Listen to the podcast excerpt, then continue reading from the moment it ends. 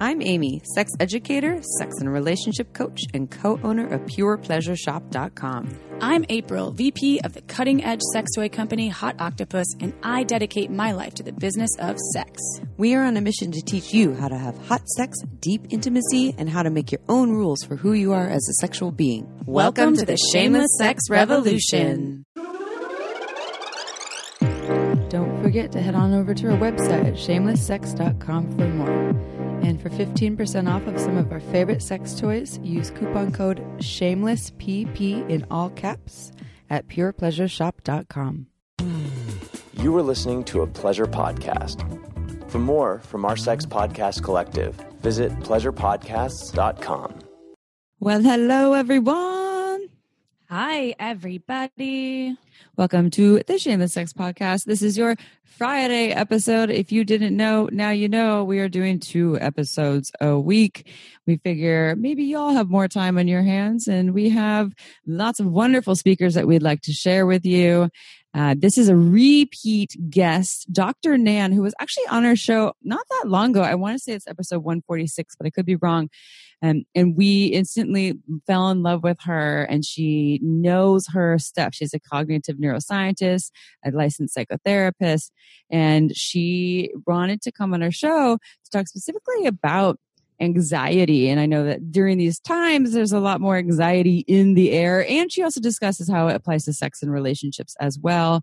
Um, so we feel like this is a good episode for probably all of us to take in in this. He's going to be like a regular guest on the show too. So yeah. if you have questions and you're you love Dr. Man Nan, Dr. Dr. Nan as much as we do, Dr. Man, uh, you can send us a, a question for Dr. Nan at contact at shamelesssex.com and we will make sure that we uh, at least give her the opportunity to answer sex questions.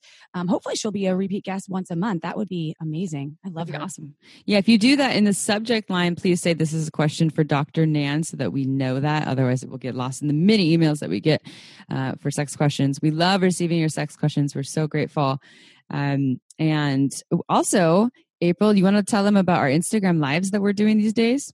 Oh, yeah. I would love to. Actually, we're going to go live. We're recording this on Friday morning, and we go live every every Friday now at 12 p.m. Pacific time.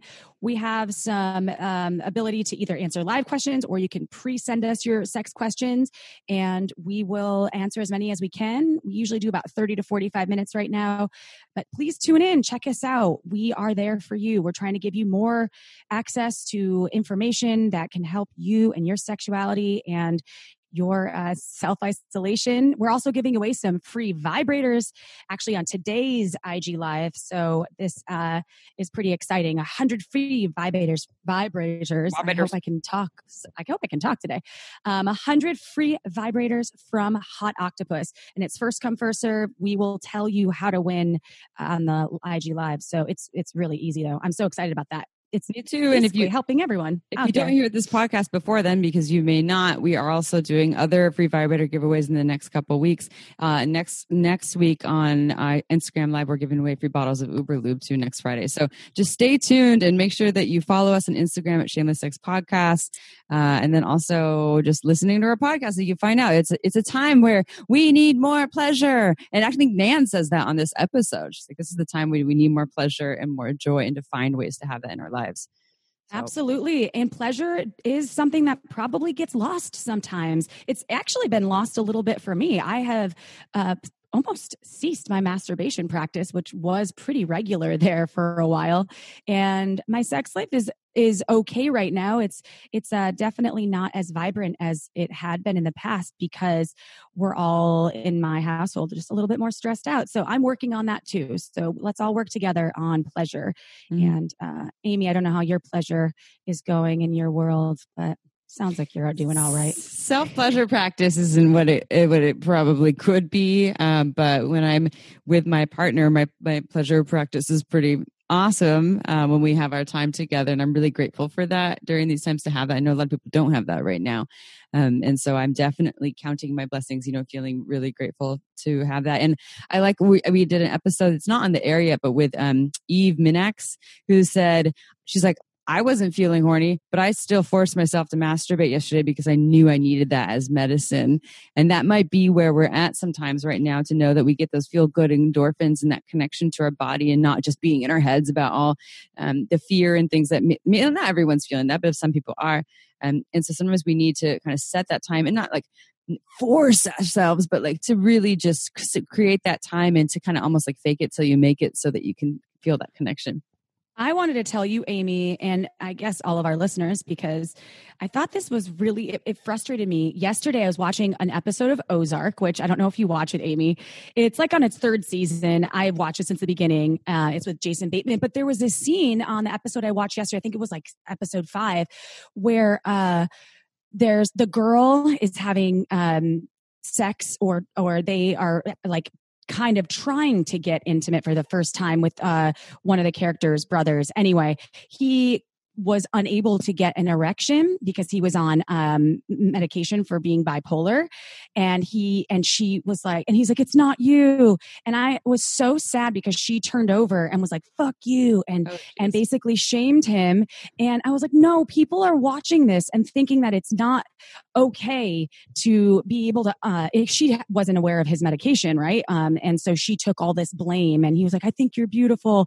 And i was like I, i'm so bummed that they couldn't have turned that scene around into, hey, maybe your penis doesn't have to go into my vagina. Maybe we could get down in other ways. And it was like end scene, right? And then he stopped taking his medication because he said it like fucked with his whole, you know, normal body uh, ability to uh, connect with the world. And and then he was able, you know, the next time they they they hooked up fully and and I just was bummed. I'm like, well, I want to change that, like that perception, because people watch that and then they think, oh, if I'm in a, a, a, hookup session with a penis owner and their penis isn't able to go in, you know, or function how I think it should, then it's over and it's my fault. I'm like, no, that's not true. There's so many other options for you out there.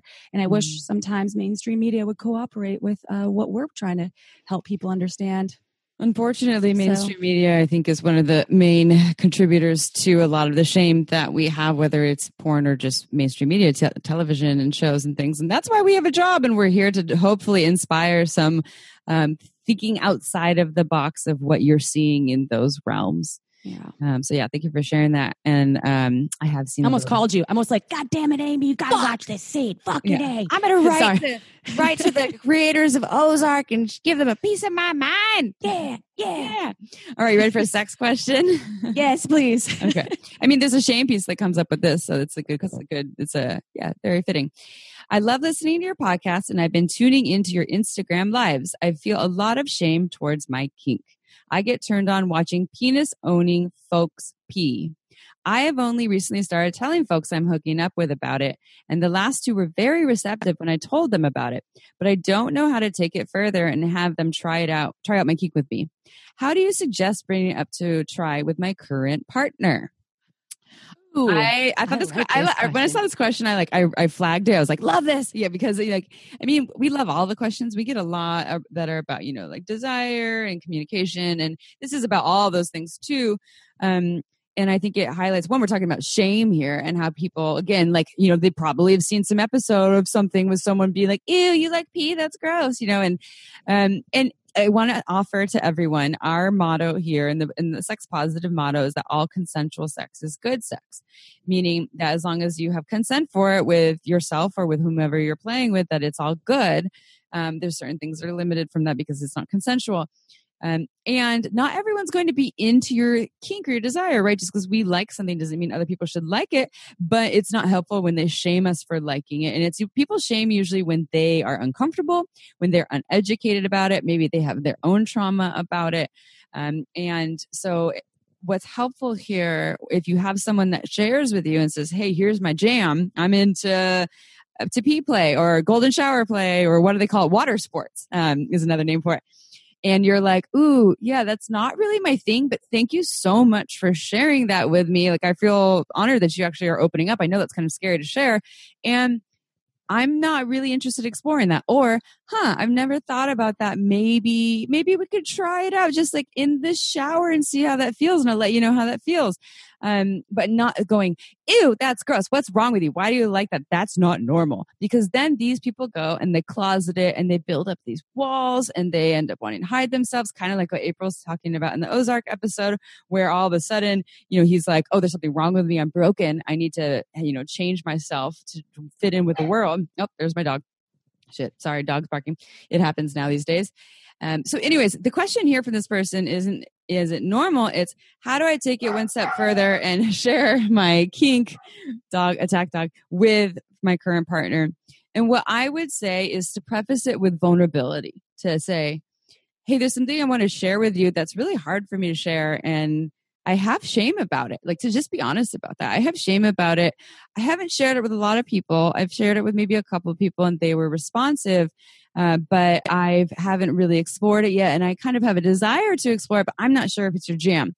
Here's my thing. And just to say that with vulnerability, um, and you're not saying in a way like you need to try it with me or there's something wrong with you if you don't, but just like, here's something that I'm interested in. It's really scary for me to share this. How do you feel about it? If you're not into it, like all good. But if you are open to exploring it with me, then that would be really fulfilling for me.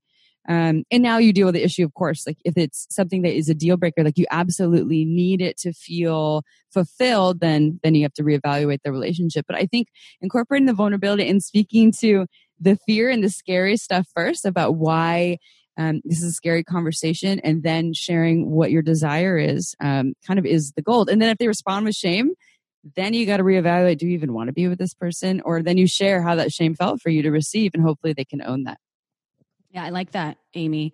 I was going to also suggest the shower piece because that's sort of an easy way to access that desire in in a way that's not as maybe shocking if the person is really um, not necessarily into it or not sure if they like it, be like, hey, what about dressing this in the shower? And another part is when that Eve Minax episode airs, that's the perfect episode, I think, for this listener to, to tune into because Eve makes this great association of soup. Because I talked about vanilla um, being vanilla, and, and she was like, no, you know, I'm not really keen on calling things vanilla when people use the term vanilla. She's like, I like to think of, of sex or kink in terms of people like soup. Some people might like a, a really bland uh, kind of what was the chicken chicken noodle soup or um, I can't exactly remember her minestrone, association. Yeah, minestrone. And some people might like a gazpacho or a clam chowder, and some people might like a clam chowder with peanut butter in it. and so you never know about even some of the soup options that are out there until perhaps you are exposed or maybe your partner can uh, push your boundaries a little bit to help you explore something new. And you might find that you love that gazpacho that you never even tried to taste because you're like ew cold soup. Yeah. gross right? However fucking cold soup might taste great to you sometimes. And shifting changing and obviously uh, maybe tapping into someone else's desires are a great way to not only explore your own sexuality deeper, but then have a even deeper connection with your partner. So the vulnerability piece is, is awesome too. I highly, yeah. highly suggest that as Amy said, because coming, uh, how, how would you, you know, if anybody came to me and was like, Hey, I'm really scared to tell you this. I, I, can you just take a minute and listen, I want to share this with you, but I've never talked about it really, or I've only shared it with a couple of close friends and I'm afraid of judgment. And will you just carry an open heart if I tell you this? Of what I'm I'm into and what I really desire. And I mean, I could only imagine nine times out of ten, you're going to get it. Of course, I of course I'm I, I would I would love to to listen, and um, I, I would I would definitely um, feel that way if someone came to me instead of either hiding it or never talking about it. Yeah, again, it's okay to say if, if, you're a hard no, you can say a hard no lovingly. There's a way to lovingly still create a shame free space, but just be like, you know what? Yeah. When I check in with myself, I'm getting a no to that. But again, thank you for sharing that with me, um, and I'm open to you know, discussing. Maybe we can watch some some pee porn together. You know, maybe there's other ways to explore it that isn't uh, with my body. And I'll just out something with myself. I've had a um, a lover share that they had uh, golden shower um, desire or fetish that they have they had ex- experience exploring, and that they wanted to they were curious I would explore with them and. And I said that I would try it with them, and we did try it in the shower. Like I did try that out with them in the shower, and um, and in it, I felt but somewhat neutral, if not a little more like, hmm, yeah, I'm not, I'm not getting a hard no, but I'm not getting like a, this is really my thing. I'm not turned on by it. It's more so like I'm doing this for you. And so I shared that later. I was like, you know, I'm not not instilling shame in you here. It's just I like I'm when I check on myself, that's not really my jam. Um, I might be into doing this on the occasion with you, but it's not really something that I'm getting a yes on being a regular thing. It is, I, I mean, I think that they felt pretty good about that. So that's just how negotiation goes, and you know, us all honoring our own yeses, nos, and maybes. And like April said, trying out the soup that you may not think you like, but if you're getting hard no, don't try it. I agree. Should we bio. jump into the show and read Dr. Nan's bio here? All right. I love Dr. Nan, and I mean, her credentials are just, they're amazing. I mean, Beautiful. So here we go.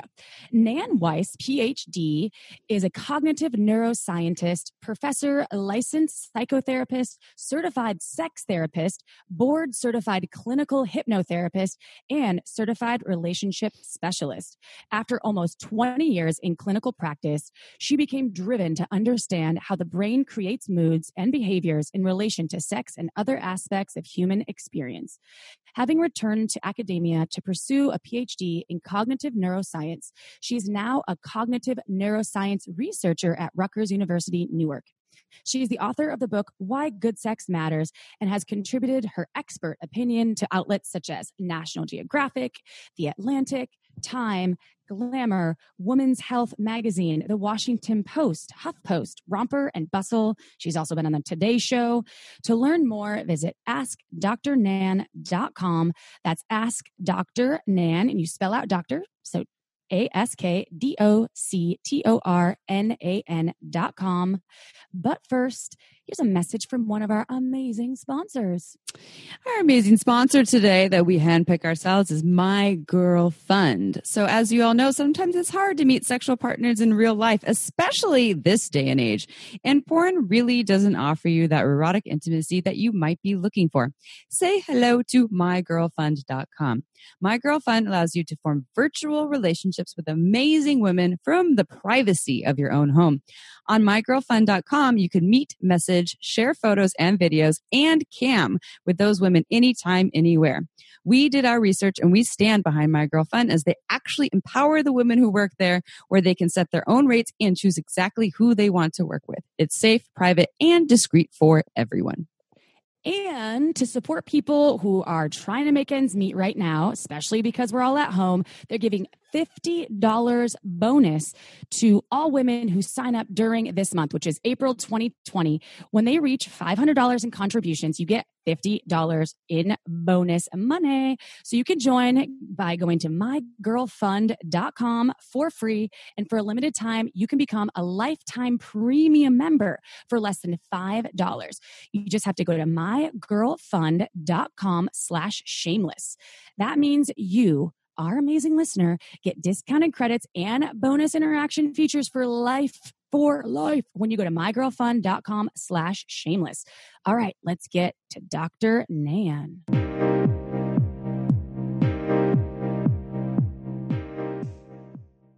And I got to tell you, it worked so well. When I went on, I swear to God, when I went, went on the Today Show, I wasn't the least bit nervous. Hmm. Oh, no. I shocked myself.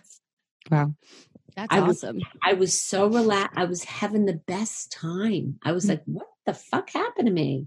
Mm-hmm. I didn't need a Xanax. I wasn't like, you know, I, I, was just, and it's because, you know, if you do it long enough, if you work with that in your nervous system, it's really about learning how to harness it. So I think that I'm just going to state, state right here that we should start the podcast with what you just said that when you went on the Today Show and you weren't nervous and didn't have to take Xanax, and just we can segue in right from there. So we're already recording, and because. I think that that's already a great example of what we're going to talk about here, and um, and you and you have i mean you're a licensed therapist and you have personal experience with this on ways to manage anxiety and I know that anxiety, I mean, and depression both are so common um, for all folks. Often, you know, everyone experiences at some point in their lives, at least with anxiety, but probably some forms of depression. Can you start by sharing with our listeners and welcome Dr. Nan, who's been on our show before, and we'll have you again and again because we love you. April and I, after we had you the first time, we were like, we love Nan. And actually, I had other people, other listeners, they emailed me like, I love Dr. Nan. So, um, I love you, ladies. And it's Jill, and Julie loves you too. It's a very mutual. Ah, yeah. we all have a, all have our lap dogs in our laps right yeah. now, which is That's amazing. Very calming. Yeah which I'm sure you'll share uh, too, which you said on our last podcast that, you know, the animal therapy is really helpful. Can you start though with sharing with our listeners what anxiety is? How does it affect the body? I mean, what does this look like? Anxiety is a wired in function of the nervous system. So the reason why we have it is it functions. It gives us a sort of like we worry, therefore we prepare, we protect ourselves. And we're wired that way, but when we have too much of that wiring, it's such a thing as too much of a good thing. So, about 20% of the population has a diagnosable anxiety disorder. We were having um, increases in anxiety depression, is now the number one worldwide cause of illness and disability we have been struggling for a number of reasons with even more anxiety up you know even prior to this challenge with the coronavirus. So our bodies are wired to have a fear reaction which is something right in the moment something coming at you and you get afraid of it for a good reason to try and get away get away from it. Where anxiety is a is more of a anticipation of danger or loss or anything like that. So, why we're feeling so much of it now is the panic system, panic grief system that's wired into all animals and people, is designed to get activated when we're afraid of being separated from resources, whether the resources are loved ones or our food, our shelter, our everyday lives. So right now it makes perfect sense that we're feeling triggered into that what's called the panic grief. It also happens to be the sadness system, which is actually the other side of the more upbeat, joyful care system, which is where our uh, the good feelings we get through our connections, like our puppies, our bodies release all these good natural opioids to soothe us. So right now it makes sense that we as a culture, because we are threatened from our everyday resources or access to those resources to be feeling a lot of anxiety, which is different than fear. Fear is more immediate. Anxiety is more of what's going to happen. Am I going to have enough food? Am I going to have shelter? Am I going to be able to, you know, make a living? All of the stuff that we're all very appropriately concerned about. And I'll say, this is a great opportunity.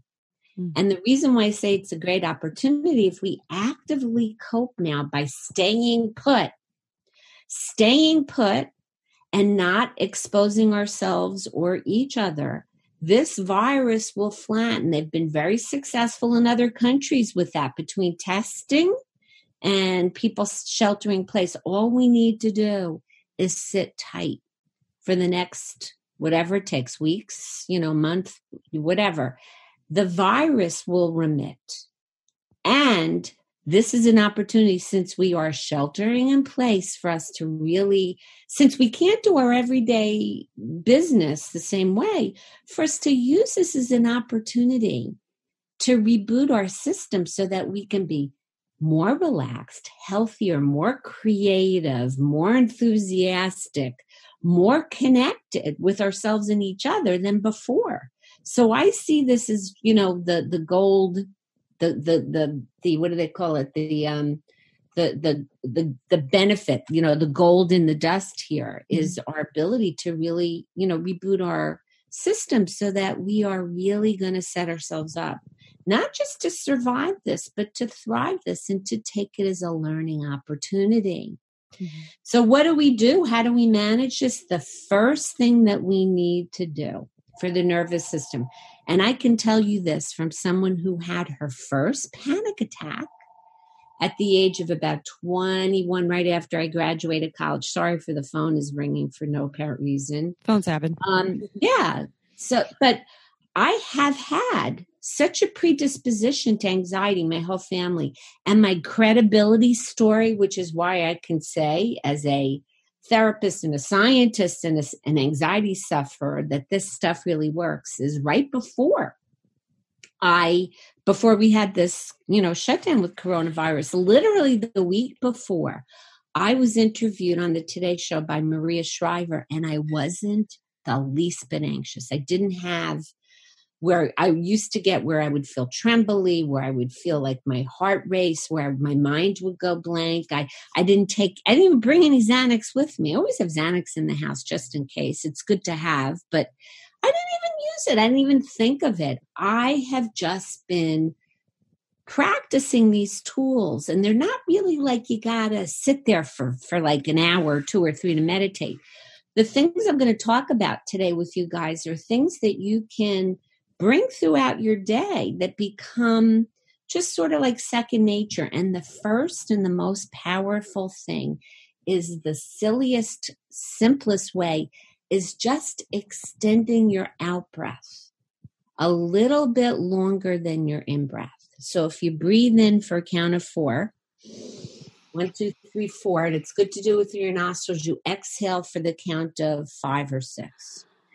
All out the nose? If you mm-hmm. can, because when you do an in and out of the nose in yoga, they call that ujjayi breath because mm-hmm. it makes like an ocean sound. Mm-hmm. What it does is it kind of triggers a soothing reaction. It's called the vagal brake. Your heart is innervated by the vagus nerve. And when you breathe like that, what it does is it slows down the heart which triggers, you've heard of the parasympathetic nervous system. And the parasympathetic nervous system is the calming, restorative portion that's responsible for sexual arousal. Paradoxically, it's the calming portion of the nervous system that allows us to be sexually aroused because, you know, with guys, when they get anxious, you know what happens to their penises? Mm-hmm. They kind of like, Ugh. so yeah the, the calming portion of the nervous system is how you can trigger to your body to relax. And when we're relaxed, we're actually safer because mm-hmm. we can pay better attention. We're better problem solvers. We're better planners. So a long, smooth inhale. One, two, three, four and then exhaling one, two, three, four, five, six. And if you do that, every time you think about it, okay, just breathe. One, you know, one, two, three, four, one, two, three, four, five, six. It sounds like, what could that really do? Well, I'll tell you, it will train your nervous system so that the quieting component becomes strong and it's going to over or just completely change your chemistry completely change your chemistry. So that number one i'm going to close the door Wait, here. Dr nan question hold on on that on that one in particular. So before you did the today show did you do this like in preparation or did you do it during your interview or uh, all like if time. folks it's all just the time? I teach it so much that it's in my body so i'll forget and then i'll realize uh-oh you know i'll feel the tension. And and really paying attention to the way your body is feeling from moment to moment is the key part of listening and learning from those wired in emotions and being able to work with them rather than being run by them. So i'm sitting in the green room okay which is where you go in and I'm looking around and I'm like, I did this and I added some of the energy locks that I do with yoga. And I'm going to have directions for those on my website. I write about it in my book, which is pulling up on the floor of the pelvis, the kegels. And I'm doing that. And then they, as they call me in to go get my makeup, I see Kate, Kevin Bacon in the corner of my eye. And I'm like, damn, I wish I would seen him before I would have gone talk to him. I was just having the best time. And this is, I am the kind of person that when I knew I had a public speaking engagement, I would like be worried for like the month before. You know, and I I remember when I was 50 and I was in graduate school and I had to do my first um, like year long lecture about my the eight minutes to justify my graduate program. I had the Xanax tucked into my bra in case. Mm-hmm. And that was always like I just expected I would be nervous because anytime people would look at me and I was up on stage or I had to produce something, I would feel it had absolutely no autonomic arousal. I was happy. I was attentive. If you look at me on the show, I'm like, my God, I look like I was, you know, I didn't get nervous even looking at myself after the fact. I was just so relaxed. So mm. that's something that you can do.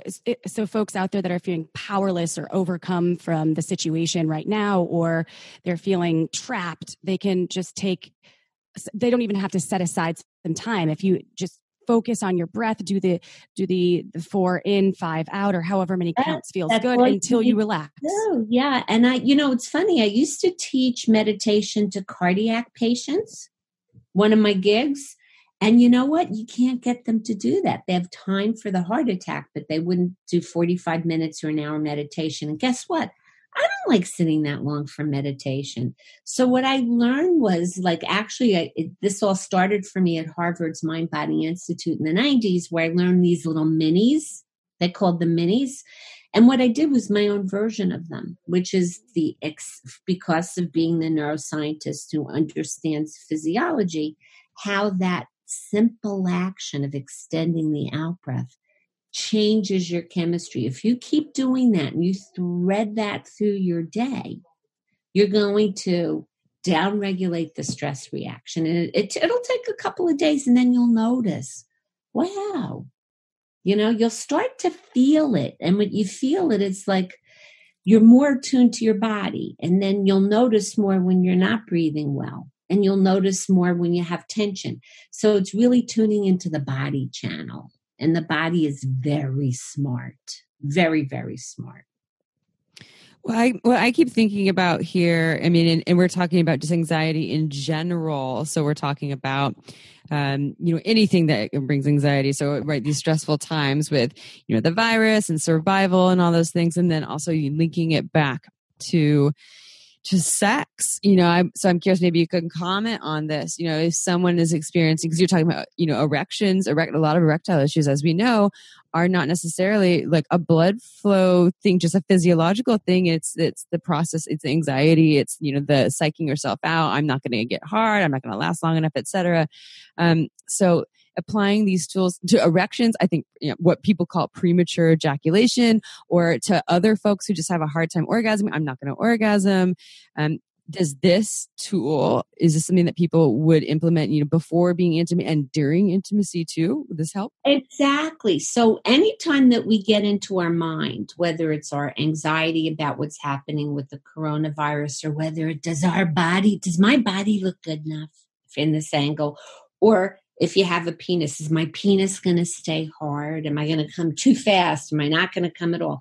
Anytime you go into your mind and you're not in touch with your sensations, what you're going to do is run the risk of your mind having its way with you and dialing up the anxiety and getting you out of your experience. So that's why this tool is so ubiquitous. It's so helpful. It's like really about just signaling to the body that we're safe. The, the body can relax enough where you can pay attention, whether it's to sensations in your body, which makes sex and life much more sensational. You know, our minds are great, but we really need to take them back as a tool as opposed to being you know, constantly pulled by the ruminations and the anxieties or the distractions that we're having externally, which are really wreaking havoc, which is why we've been so anxious to begin with, is the way we've been using our attention with all of this, you know, the devices and the, what they call the continuous partial attention poison for us. That's when we're constantly waiting for the next uh, notification, the next ding, the next phone call, the next like on social media or whatever it is that comes in. So what I was saying for people to what I wrote this piece from my website about how to cope with the corona the coronavirus is number one. First thing we do, get up in the morning instead of turning on your devices. You know, chances are if there's anything you need to know, you'll know it already, you know. Give yourself 15 minutes to wake up, have a cup of coffee or tea, and talk to another human being about what's on your mind, what's on your body, what's your emotional weather. And if you don't have somebody in the room with you, if you're alone, if you're, you know, if you're isolated, get somebody on the phone and talk to them or take or use, you know, an audio visual tool and actually look at a person and talk to a person because we don't do enough of that. Mm-hmm. We're always side by side in this, like everybody's on their devices. Nobody's even looking at each other in the room anymore. So the first thing we need to do is get up in the morning, have that cup of coffee, and then move our bodies. Okay. 15 minutes of moving the body. If we do one thing differently than we've done before, if we get out in the sunlight, twice a day for at least 15 minutes, we're going to change the chemistry of our bodies and we're going to fix a lot of mood issues, hormonal issues, weight issues. We don't get enough natural sunlight. A major health problem that contributes to stress and mood. We spend 90% of our lives indoors. And without light getting into the back of our eyes, which goes directly to the hypothalamus, light from the back of the eye goes to the hypothalamus. And the hypothalamus manages everything, every kind of process from our wake sleep to eating to blood sugars to metabolism to sexual behavior to moods, everything. Mm-hmm. So if we develop that habit, getting outside twice a day, what has saved me is that we've been walking. I've spent more time walking and outdoors in this past two weeks than I have in probably the whole year before, you know? So that's one way we can change our lives. Get some light. If you can't go out, go by a window and open the light and, and get the light into your eye. So that's really, really big and really important. Mm-hmm. And that's more effective than actually eating a vitamin D supplement, right? People yeah. always are like, well, I'm taking vitamin D. The sun you can't reproduce in a supplement. And you know why we're all depressed and miserable and stressed out and fucked up is that we're not getting enough natural light to begin with. Yeah. That, you know, house lights don't do that. That's why we're all so fucked up. Mm-hmm we spend way too much time. So you know it's we can't really have ca- the cabin fever right now because we're not stuck in the cabins. Mm-hmm. cabin fever people were stuck in cabins because of bad weather. They were literally we are not really socially distanced. We're really physically distanced. There's no reason why you can't go out and walk and move your body and get sunlight. And you know what? You'll start to feel more calm and then you can put things into perspective in a way that then I say, we need structure. And how can people structure? Years ago, Stephen Covey, who wrote the seven effective habits of the of the effective highly person, effective people. Yes, I love that book. there was one tool that I learned from that book that I use, and that's the way to like kind of do the quadrants. What is urgent and important? What's on what's important what's just urgent and what's neither. So if you set that up every day like your executive decision time and you make sure that you count something as both urgent and important that's going to be pleasurable for you. And you get extra points if it includes moving your body you know doing something with another human being somehow. We need to prioritize that kind of what I call healthy hedonism, things that feel good and are good for us. And it could even be, you know, binge watching something you love.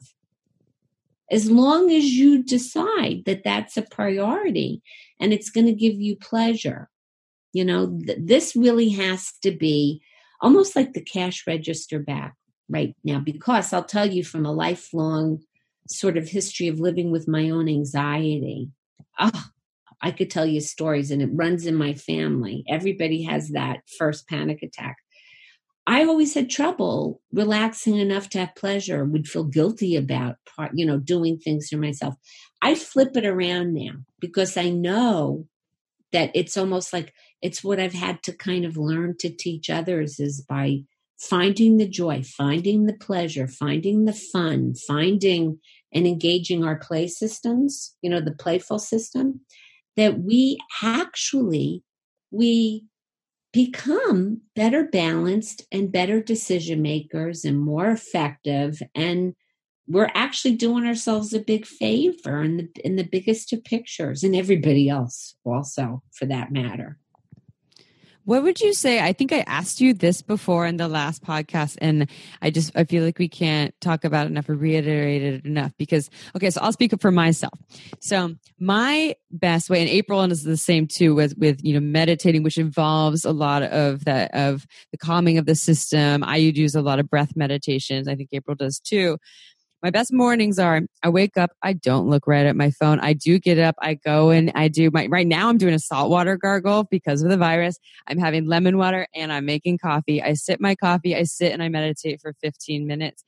And after that, then I can go and look at devices and things. We live in Santa Cruz, so April has a balcony and I have a yard where I can get sunlight.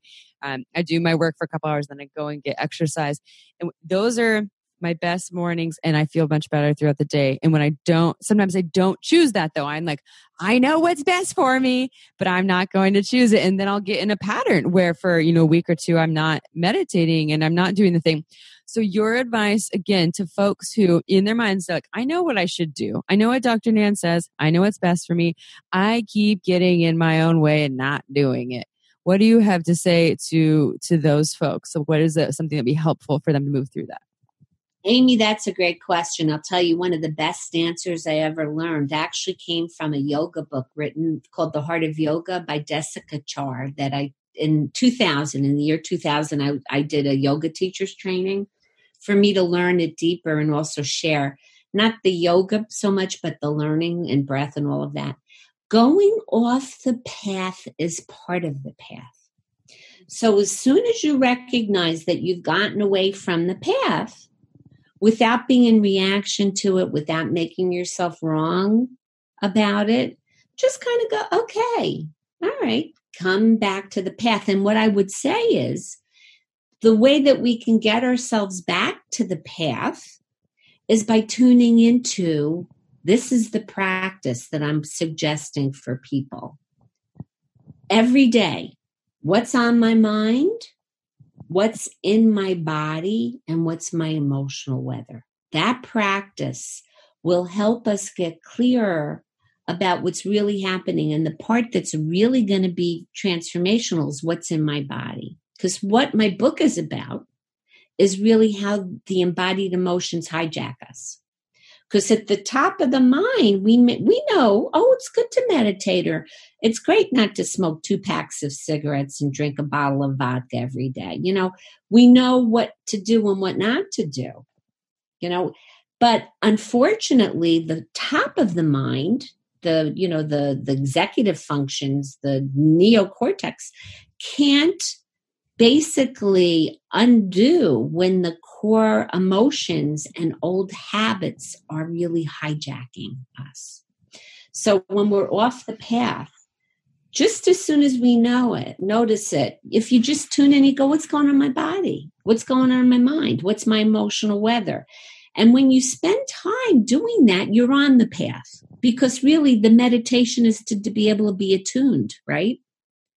The breathing is being able to tune into and you know just get our bodies back to their own natural balance which they know how to do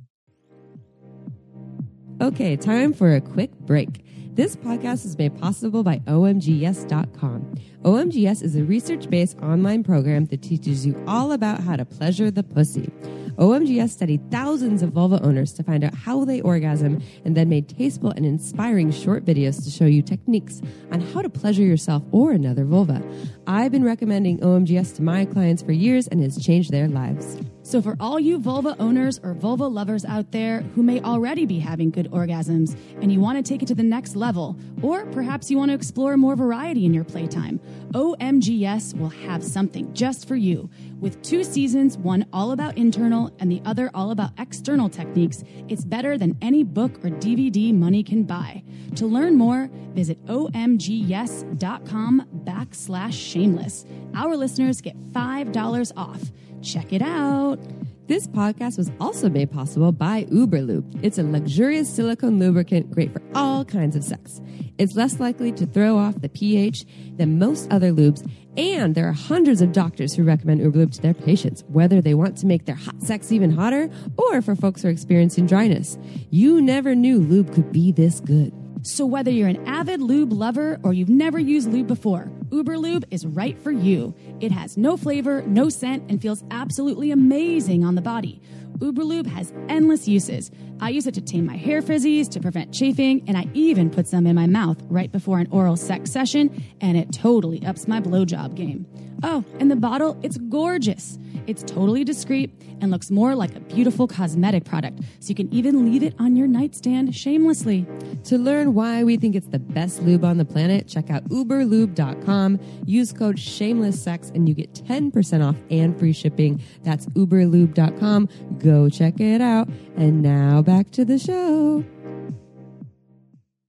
Yeah. I love that. I think that that's that's super helpful. So what your advice would be like, go go ahead. April. Yeah. Um, something that I that came up, Nan, that we're talking a lot about anxiety, and something that I felt like I wanted to share with you and with our audience is that I went through like this severe depression back in I think it was December, and I could not get out of bed. It was like I I, I knew I had things to do. I it was triggered by a slew of different events and things, and and I was so hard on myself, beating myself up about I need to meditate and I need to journal and I need to do this. I knew what ma- would make me feel good, and starting with something so small as getting outside was one thing that helped me. I would just try to to get outside and walk for and I'm an active human. I love working out. And sometimes I know for other folks out there, I mean, I don't want to speak for you as well, but I know how difficult it was sometimes just to do that. But it's the littlest things and the littlest shifts and anxiety I it, it, it can go hand in hand with depression, but I wasn't anxious. I was just low and feeling un, not worthy of the world and thinking like what is my purpose here? What am I even doing? And eh, the one thing is just not beating yourself up and just start with the small things. And if you don't accomplish all of those things in one day, it's okay. Tomorrow is a new day. And I, I just wanted to share that because it's it's awesome when you know what what helps you. And it's awesome to hear experts like you share share these these tools and techniques. It's also sometimes just so hard to do. And right now, eh, speaking of the world is is in such a weird space, right? We're, we're not allowed to leave our homes. It might be difficult for someone to get out of bed. So start small and, and don't, and, and don't be hard on yourself if, if one day you don't do all of these techniques or even one of them, uh, and then just start over. But getting outside, I think is the first step. The sunlight, even if it's cloudy, the rain, let it hit your face. Hopefully Mhm. it'll help you wake up. April, that was beautifully said. And sorry that you went through that depression. And you know what? Depression is sort of a normal human experience that we don't allow in our culture. We have a very little, like, we let, like, you should be like sort of just within a certain range of how you feel. You know, life is catastrophe. Bad shit happens we have losses, we have tragedies. We're going through now collectively something that's really a you know it's a catastrophe for many many people. This is going to be a catastrophe. Some of it will be fixable. money's fixable. You know, health is not. You know, when people get sick. But you know, sometimes depression is a reasonable reaction to a number of unreasonable circumstances. And when that system is triggered, that's part of the panic grief system, by the way. It's the same system in the core. It's like a very core emotional system. That, you know, one of the best um, pieces of advice that I got, um, and I would get anxious to the so anxious that I would get depressed because you run out of steam. You know, some people are more depressive to begin with or more anxious and it's often like related because you get depleted in any any case and What's common to both anxiety and depression is anhedonia or the inability to have pleasure. So, one of the things you've noticed is that the most important thing is when people are in that depression uh, system, the self talk is critical, meaning that it's it's sort of like a negative self talk, and by learning to be very mindful what's on my mind, what's in my body, what's my emotional weather. And sometimes we just need to rest at the bottom of the well. Jon Kabat-Zinn, who's the guy who brought meditation to the medical community in the 80s, years and years ago, I went to a training and he said something. It was all these doctors and, and psychiatrists and and psychologists and everybody's crying days and days of meditating everybody's and he says sometimes you just got to be at the bottom of the well. And actually depression and grief and sadness connects us all. It's the human experience.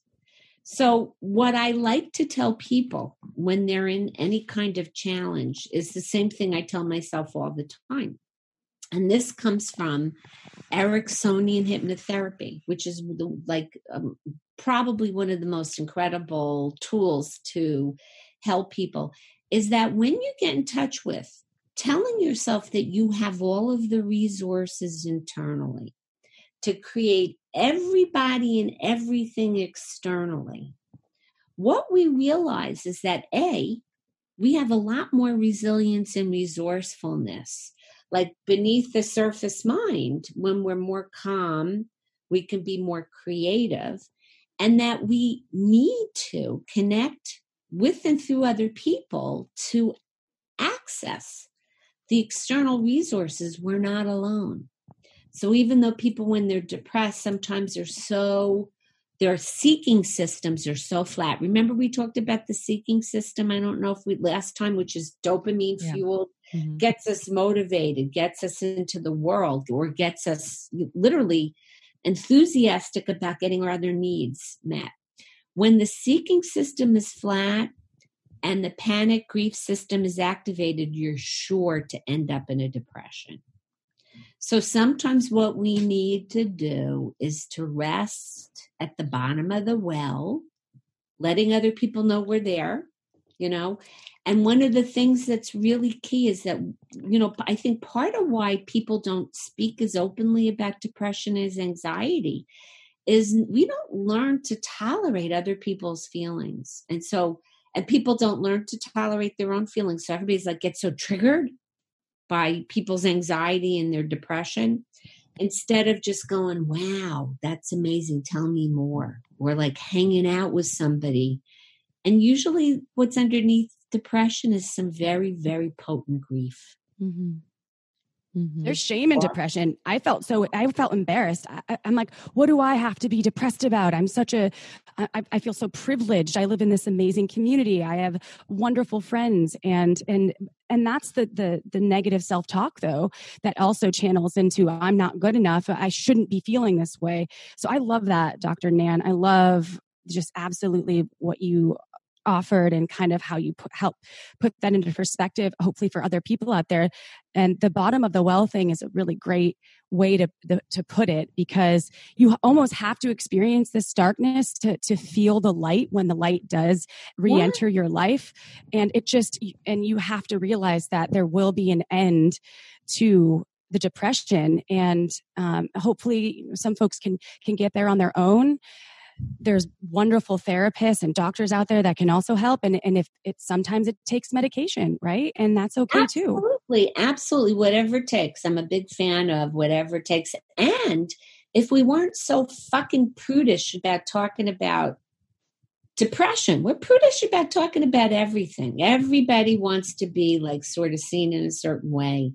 And you know what? Life is pain and we all suffer and no matter how good we have it on you know like whatever variables we want want to measure our internal experience our wiring is just core. Like if we are triggered in the sadness system and flat and seeking we're going to feel psychic pain psychological pain. That's the source of the psychological or psychic pain, whether it's mostly because of our chemistries or a combination of the chemistries and experiences.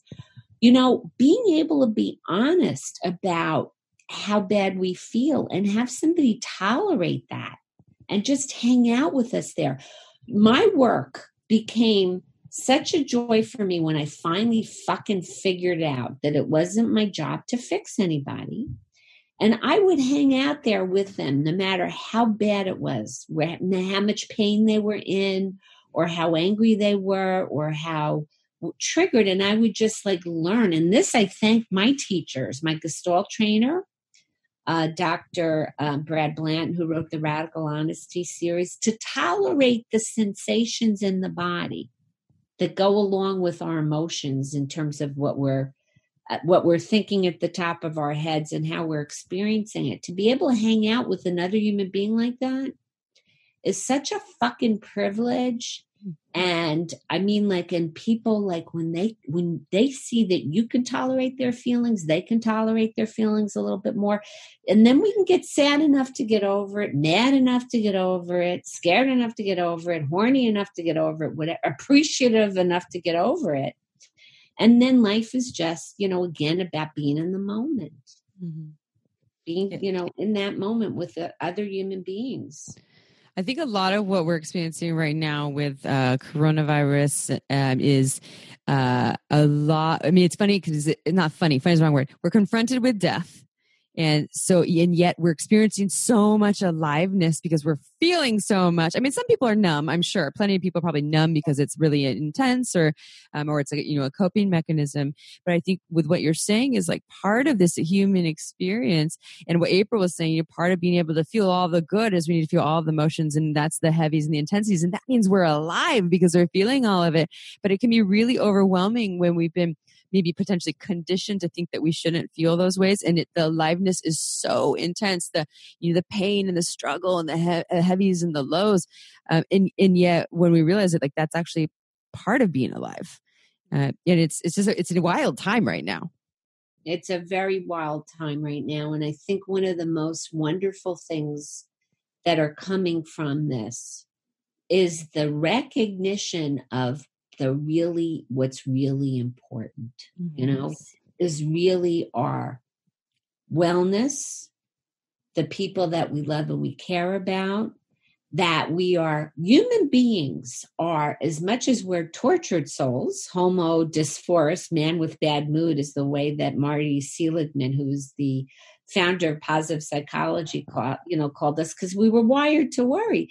As much as we're that way we have such capacity for being resilient and adaptive. You know like we one thing i think we can talk with the listeners about on and and and to encourage people to think on an ongoing basis how we can keep coming up with the new normal. What's the new normal? Like what do we need each day to find the new normal. And I used to talk with, I had some young um, patients who were very physically ill, who had so many life threatening illnesses. And I used to work with them, and they taught me so much about what I know about learning. You know, here young people are supposed to not worry about being old and, and life being, you know, tragedy and, and um, catastrophe what I learned with and through them is how to decide what the new normal is. And a new normal could be what do I need to be okay today? You know, for me, it could be I need to get out of the house and walk for 45 minutes. I need to binge watch Tiger King, you know, whatever it is. I need to dress my dog in a silly way. I need to talk to you, lady. I was so mm-hmm. looking forward to this afternoon mm-hmm. to be able to talk. I feel like we're like we're best BFFs already, you know, just to the the the climbing into this experience becomes like, you know, flow. Like I, you know, these things that really truly matter. Mm-hmm. So we can decide every day you know, how do we make do with what is to create a new normal and a new normal that needs to shift as things shift, you know? Mm-hmm. I was just talking to my partner yesterday about this very topic because I said a lot, the collective of the US is used to routine scheduling. I get in my car, I drive to work, I come home, I have dinner, I go to bed, and maybe there's some things in between. And then the weekends are with the kids, or the weekends are spent doing maybe honoring some doing some self-care whatever whatever comes up there but the only constant that really is in life for all humans is change. That's mm-hmm. the only thing that we really can anticipate. And it's an important time. I love the redefining normal or uh, how did you say you said it much more eloquently what is the new normal today what do i need what, to survive today yeah. yeah. and that can be sexually too because that's what people are always asking us is this normal am i normal and it's we can redefine normal every day. Mm-hmm. Mm-hmm. And with and through the fact that we are now having to interrupt automatic habits. Automatic habits are good to a point, but a lot of what is creating our distress before the coronavirus is the habits of distraction, the habits of acquisition, the habits of consumption without savoring without being connected. You know, we, oh yeah, people were out in public all the time, but they weren't even fucking paying any attention to each other. They're plugged into their devices, you mm-hmm. know? So, like, you can be more connected virtually with another human being if you're really looking at them when you're talking, whether, you know, FaceTiming or Zooming or whatever, than you are with somebody in the room mm-hmm. when you're not there. So, this is really about break, you know, interrupting habits is what I think is really going to be one of the most beneficial things for all of us is that we will then need to be, or we can, we have the opportunity to be a little bit more intentional. Mm-hmm. And people are finding new ways again as april was saying with the change and the times. I mean i know folks who their whole career was based on large groups and in-person events and now they're doing in virtual events where people are all dancing online together with a 100 people in a zoom room.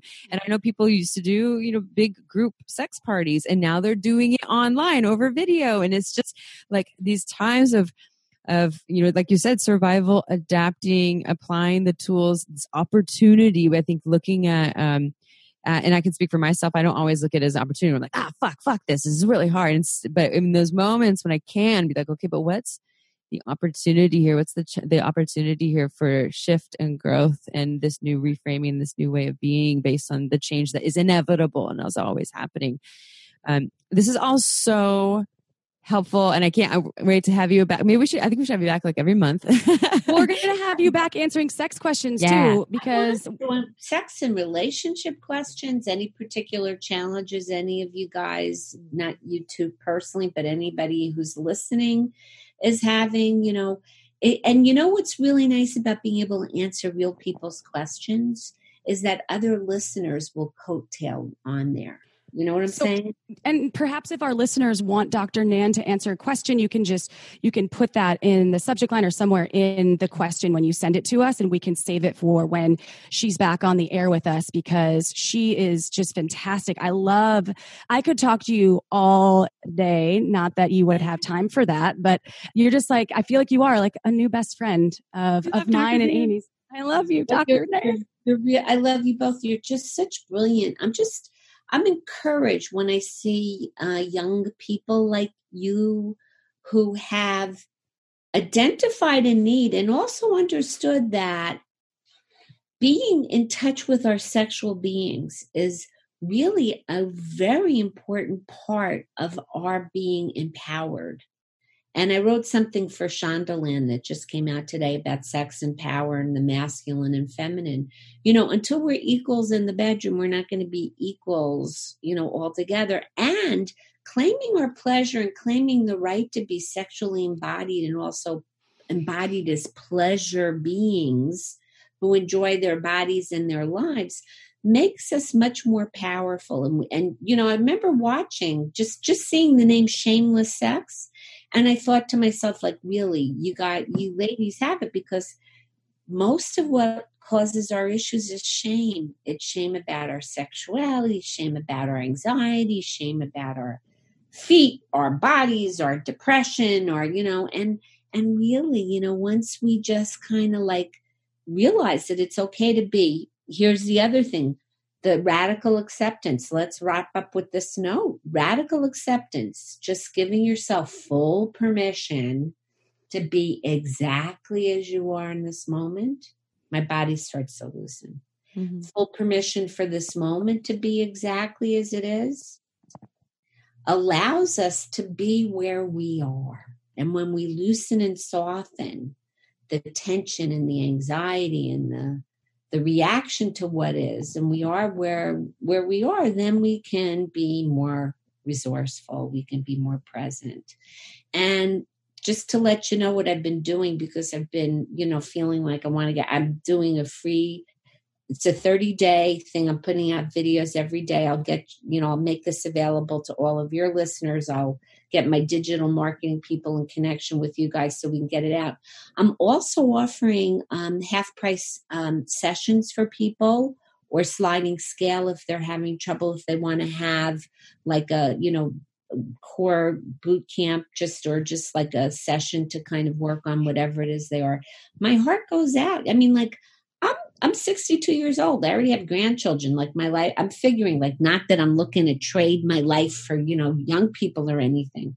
And you know, I look at young people now with the challenges ahead of them, and I I believe that you guys are going to make this world better because I think that there's so many really inventive, smart. Look at the, what people are doing with 3D printers. Mm-hmm making these devices. I mean, the future's up to you guys, and I think you're this is going to be a wake up call for everybody. What's your website to book sessions and to get more info about you and Instagram? doctornan.com. It's just doctor spelled out. And they can book a free 15 minute session with me. They, I'm going to have all of this. And We're going to be putting the, the um, videos onto YouTube channel. So each day for 30 days, or they can watch them in any, you know, as they can watch them all together if they, we get to that point. Um, giving a tool, a technique, a strategy for not just thrive, not just surviving, but thriving through this, using this as an opportunity. Like for me, by the way, I'm going to be more fit than I've been. I'm back. I'm down to my fighting weight because I gained weight with the dissertation babies in the book and the three papers. I'm down to my fighting weight, and I'm gonna. I'm going into like better training. I'm walking and biking and doing the elliptical in my basement. At the end of this, I'm going to be probably metabolically 10 years younger just from enjoying doing what I love, which is working out that I now have the priority to do. So, mm-hmm. you know, we have this time and also to be able to reach out to as many people and and kind of be in that, you know, giving people tools and tips and benefits and all of that, we can, you know, band together and help. So thank you for having me. Yeah, we love you so much. And to our listeners, a reminder Nan was on episode 146 was the last time she was here. Oh, your little dog is so cute. We love you both. You, you are amazing. For, for the Oh yeah, I'll take a picture, of Jilly. Hold on one second. We will. And to all of our listeners out there who love our show, we love five star reviews on iTunes. And you know what? We read them all and we just absolutely lights our lights our hearts, especially the five stars. And if you like wine as much as Amy and I do, check out marginswine.com. There's actually coupon codes if you order six bottles or a case um, for being a shameless sex listener. They're boutique small batch wines. She runs out often, so get on the newsletter list. Marginswine.com. You will love it. Dr. Nan, we love you. You're coming back to answer sex questions probably in a few weeks, so stay tuned. To let me know how I can help anybody, any of your listeners come get come. I'm always happy to help. Okay? Oh you're you're the best dr nan. And to our listeners thank you for being part of the shameless sex revolution. We'll see you next tuesday and next friday because we're doing two episodes a week now. So ciao for now. Don't forget to head on over to our website at shamelesssex.com for more and for 15% off of some of our favorite sex toys, use coupon code SHAMELESSPP in all caps at purepleasureshop.com.